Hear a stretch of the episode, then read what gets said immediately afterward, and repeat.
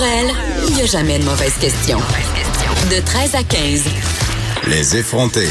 Avec Geneviève Peterson.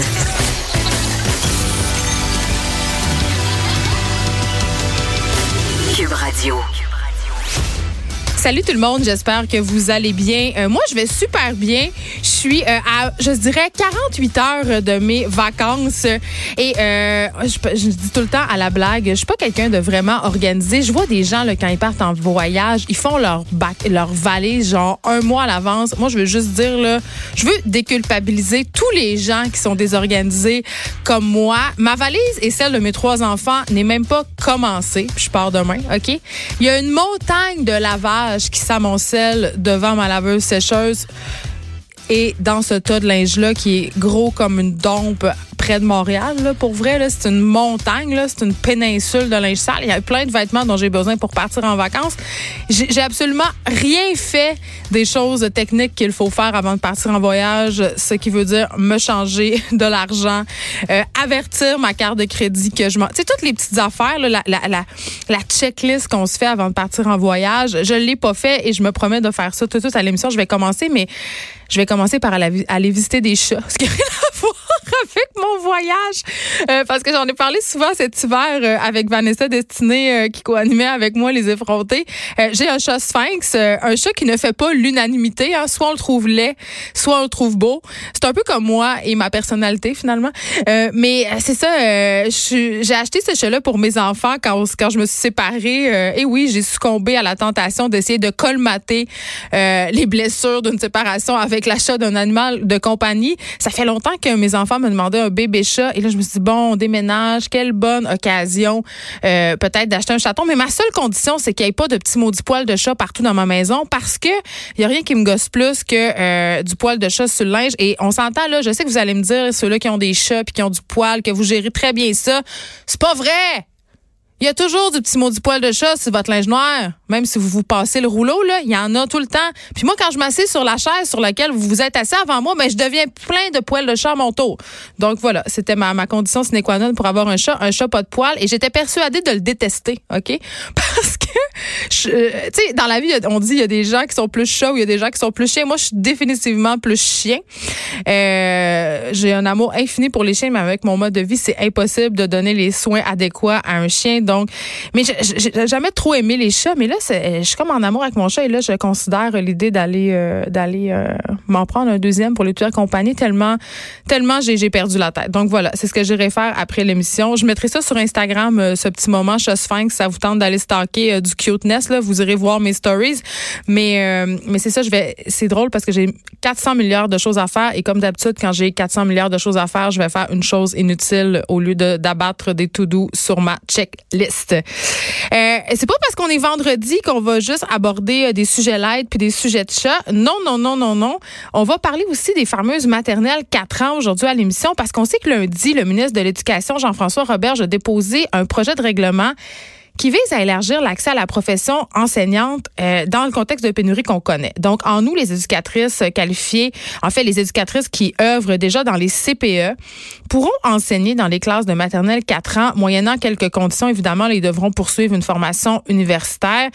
On le sait, le projet des maternelles 4 ans divise et on va discuter de tout ça avec euh, de ces nouvelles mesures-là avec Yolande Brunel qui est euh, entre autres euh, elle est plein de choses mais elle est surtout c'est elle qui a créé la première classe de maternelle 4 ans à temps plein dans une école de Montréal donc elle signe une lettre ouverte fort intéressante dans la presse et j'avais envie de parler avec elle justement du cas des maternelles 4 ans mon fils va fréquenter une matérielle une matérielle une maternelle 4 ans dès le mois de septembre et j'en profite pour parler encore de mon manque d'organisation. Je n'ai acheté aucun item qui figure sur sa liste scolaire, mais j'imagine qu'en maternelle 4 ans, tu as juste besoin d'un bâton de colle puis d'une paire de ciseaux ronds.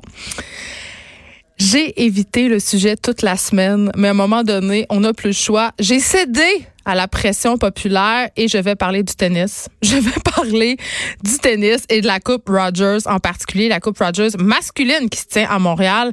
Bon, j'avoue que j'ai quand même regardé Raphaël Nadal euh, enlever son chandail. Euh, c'est peut-être mon seul intérêt dans le tennis. Est-ce que j'ai objectifié un homme? Oui, oui, si c'était le contraire, je serais en train de grimper sur mon bureau puis dire que ça n'a pas de bon sens. Double standard, 2000 ans de pression j'ai le droit, j'ai le doigt, c'est ce que je dirais. Euh, et on va vous dire euh, tout ce qui s'est passé à la Coupe Rogers euh, depuis que c'est commencé le 3 août et ce qui va être à surveiller en fin de semaine. Et là, pour ceux euh, qui sont moins tennis et qui sont plus humour, ben on va parler, à moins de vivre là, dans une grotte, vous êtes au courant que le Comédia Fest est On va en jaser avec, notre collaborateur Michael Labranche, qui est journaliste au Journal de Québec. C'est le premier gala de Phil Roy ce soir et il est très, très, très attendu, ce gala-là. Donc, on va euh, faire le tour de tout ça avec Michael Labranche. Évidemment, euh, encore et toujours, on va parler de fraude. Une chance qu'il y a eu, euh, qu'il y a eu des cas de vol d'identité cet été pour remplir nos émissions de radio. On en fait nos choux gras. Euh, et là, ce sont des fraudeurs qui tentent de se faire passer pour Hydro-Québec par message texte euh, dans nos cellulaires pour hameçonner des victimes. J'en ai eu des textos de pseudo Hydro-Québec m'enjoignant à partager des informations personnelles.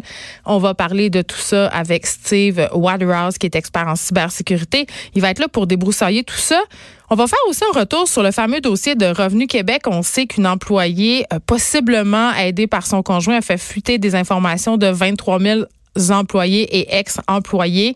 Euh, on va faire un retour aussi sur les fameux VPN. Là, on en a parlé, on vous en a suggéré. Mais il y a quand même une couple de personnes qui m'ont écrit pour me dire, hum, écoutez, là, euh, M. Waterhouse suggère des VPN, mais ce sont quand même des outils qui sont utilisés allègrement et souvent pour pirater. Euh, et Steve n'est pas nécessairement d'accord. Donc, on va faire le point sur tout ça. Là. Même moi, je suis pas sûre de comprendre. C'est pas clair, c'est compliqué. Donc, on va essayer de se démerder là-dedans, de, de trouver un peu qu'est-ce qui est le meilleur à faire. Notre effronté aujourd'hui, aujourd'hui, euh, Alex Dufresne va faire un retour sur les fusillades récentes qui se sont déroulées aux États-Unis. Elle va nous expliquer comment les Américains pourraient recycler leurs guns. J'ai peur de voir ça. Euh, Michael Détrempe sera là aussi euh, pour nous parler de la possibilité de louer un chien sur Internet. Euh, c'est chose commune au Japon, hein, quand même, où la densité de la population permet rarement de posséder un animal de compagnie en ville, mais je savais pas que cette pratique-là avait aussi fait euh, des petits chez nous. On va aussi parler du phénomène des mères avant 20 ans, les répercussions financières que ça peut avoir sur une vie. Et mon sujet préféré, de l'émission, je pense au complet, on va se parler de sacoche chère. Est-ce que ça vaut la peine de se payer une sacoche chère? Et j'aurai une très bonne anecdote de sacoche chère à vous raconter. Euh, une confession encore. Je sais que vous aimez ça, euh, mais je possède une sacoche très, très chère et peut-être en révélerai-je le prix tantôt. Euh, avant, euh, bien entendu, il y a des actualités qui ont attiré mon attention. Euh, impossible de passer à côté des, des tweets de Donald Trump. Trump qui s'est dit favorable à des mesures sensées sur les armes à feu. six jours évidemment après les tueries d'El Paso et de Dayton, on l'enjoignait d'agir, on l'enjoignait à se prononcer. et là, le président a exhorté, a exhorté à tenir les armes à feu hors de portée des personnes malades mentalement et dérangées. Euh, on le sait, là, chaque fusillade de grande ampleur aux États-Unis relance le débat entre euh, les partisans euh, justement de, de l'armement, les, le fameux RAE, et ceux qui souhaitent des régulations plus strictes, j'en suis. Et là, évidemment, Trump est allé, je pense qu'il sentait le besoin de calmer le jeu, donc il est allé de tweet pour dire qu'évidemment, on devrait repenser et que là, en ce moment, au Congrès, il y a vraiment une volonté de mieux encadrer l'accès aux armes à feu notamment en vérifiant les antécédents des gens et en en restreignant l'accès à ceux euh, qui ont des problèmes euh, de santé mentale. Par contre, ce qui est vraiment très, très drôle, très, très ironique, et j'allais dire, quelle grosse joke, OK? Trump a confirmé quand même avoir discuté avec les responsables de la NRA euh, qui s'opposent, tout le monde le sait, le farouchement à toute régulation du marché des armes. Et il veut, Trump, quand même, malgré tout ça, que leur position soit bien représentée au Congrès. Euh, c'est vraiment très, très, très ironique, euh, évidemment, un double discours. Les armes à feu, euh, tu sais, on le sait, les Américains sont très, très attachés à cette culture du gun-là. quand même, on fait 40 000 morts l'an dernier. ben, en fait, en 2017, aux États-Unis, là, là-dedans, on inclut les suicides. Et je veux juste rappeler, on en a parlé beaucoup. Moi-même, je l'ai souligné qu'en 2018, il y a eu plus de fusillades aux États-Unis que de jours de l'année. Donc, Trump a bien beau dire ce qu'il veut, OK, pour vrai, le qu'il va, tant que la NRA va financer le parti républicain. Il y aura les mains liées et rien ne sera véritablement fait. Limiter l'accès aux armes euh, aux personnes mentalement malades et faire un contrôle plus serré des antécédents, je veux bien, là. Euh, mais arrêter de vendre des armes automatiques aux dépanneurs, ce serait pas mal plus efficace, selon moi. Euh, est-ce que on se reparle de cette vidéo euh, où on pouvait voir euh, un homme invectiver une femme d'origine algérienne. Ça se passait, cette vidéo-là, en fait, qui a fait le tour d'Internet, qui a fait beaucoup jaser à cause notamment des propos très, très, très violents de l'homme en question. On pouvait le voir s'avancer vers la femme, euh, s'adresser à elle euh, euh, avec un langage ordurier. Là, je ne vais pas répéter les mots qu'il a dit en ondes, c'était des mots à caractère sexuel, des mots violents. il s'est même adressé à l'enfant de la dame en lui disant des choses sur sa mère. Donc, c'était c'était vraiment révoltant et c'est sûr qu'il y a eu plein d'histoires, plein de rumeurs à ce sujet-là. on a même dit que la femme, c'était une femme voilée qui portait un hijab je veux juste dire que c'est pas vrai. C'était une femme d'origine algérienne. Elle, n'était pas voilée. Euh, ça excuse quand même pas euh, rien. Là. Je voulais juste le préciser. Euh, mais ce grand champion-là, la police était à sa recherche quand même depuis deux semaines, depuis que cette vidéo-là circule sur Internet. Et la police qui a fait appel à la pour le retrouver. Et là, euh, le service de police de la ville de Montréal a annoncé sur les réseaux sociaux que l'homme en question, le grand champion, a été identifié euh, grâce à l'info euh, d'un citoyen. Donc, c'est quand même une preuve que les médias sociaux, ça peut servir à quelque chose. Évidemment, c'est quand notre image, quand sa photo, moi, je me disais, ça va prendre deux jours avant qu'une personne dise c'est lui, mais ça a été plus long que je pensais. Vidéo qui a été filmée quand même le 22 juillet dernier. Et j'espère vraiment que ce raciste personnage devra répondre de ses paroles haineuses et qu'il va faire une petite introspection. Je continue euh, dans les sujets qui me choquent. Euh, j'aime ça aller sur Slate, euh, voir les longs articles sur plein d'affaires. Je trouve que c'est vraiment un site cool pour aller perdre son temps. Là, il y a quelque chose qui m'a mis en beau joie le vert. Quelque chose dont je me doutais, là, mais quand même, le voir écrit comme ça, ça, ça, m'a mis vraiment en, en maudit c'est les vidéos d'influenceuses qui font le ménage, OK? Je sais pas si vous avez vu ça passer, mais c'est de plus en plus populaire. Puis je me demande vraiment pourquoi. Il y a un gros, il y a un gros trend en ce moment euh, sur YouTube et sur Instagram de vidéos dites satisfaisantes, OK? Je vous explique un peu c'est quoi. On voit euh, des gens, euh, mettons, un coiffeur faire une coupe vraiment avec une précision implacable, des maquilleurs qui blendent des couleurs de façon incroyable. C'est comme un peu des how-to, mais pas vraiment. C'est vraiment voir quelque chose au début quand rien n'est fait et voir sa finalité. On appelle ça des vidéos satisfaisantes. Il peut y avoir euh, des gens qui font des meubles. Tu sais, l'objectif de tout ça, c'est un peu de maintenir l'auditeur en haleine, nous faire oublier notre quotidien, nous détendre, mais toujours dans cette idée de montrer quelque chose de spectaculaire, en guillemets, de satisfaisant. Donc, partir du point A au point B ça implique souvent une transformation. Et là, aux États-Unis et au, Canada et aussi en Angleterre, cette nouvelle tendance-là, euh, des cleanfluencers, OK? Donc, en français, les influenceuses qui nettoient, euh, font, ça fait littéralement un tabac. Euh, c'est des femmes principalement qui se filment en faisant le ménage et évidemment, ces vidéos-là marchent incroyablement auprès d'un public principalement féminin. Il y a une YouTubeuse qui est très, très, très populaire. Elle s'appelle Sophie Inch Life, mieux connue sous le nom de Madame Hinch, OK, elle génère des millions des millions de vues.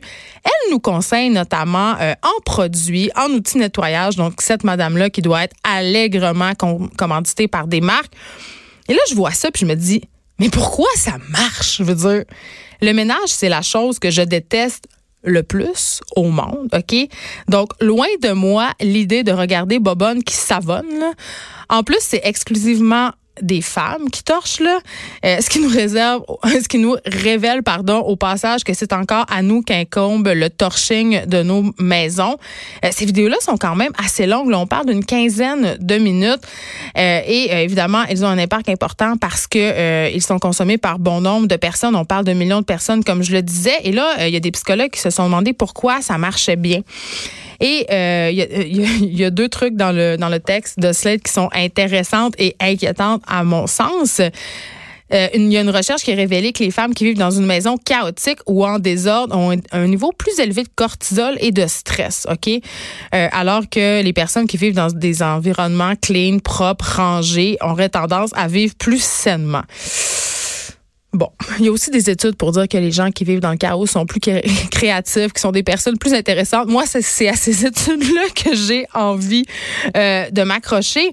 Euh, mais quand même, euh, je me demande qu'est-ce que ça nous dit, tu sais, sur nous, la popularité de ces vidéos-là? Je veux dire, est-ce qu'on est, on est encore dans cette idée très 1950 de s'accomplir dans le ménage? Je veux dire, c'est vraiment cette idée selon laquelle plus ta maison est propre, plus tu es une bonne personne sérieusement, je me demande si on recule ou quoi. Est-ce qu'on est en train de remettre au goût du jour des valeurs très, très traditionnelles? En tout cas, euh, ces thèmes-là, qui sont des thèmes qui, pour moi, sont des thèmes appartenant au passé, euh, semblent trouver écho auprès de millions de femmes. Et ça, euh, ça me jette à terre. On fait une petite pause. De 13 à 15, les effrontés. Cube Radio.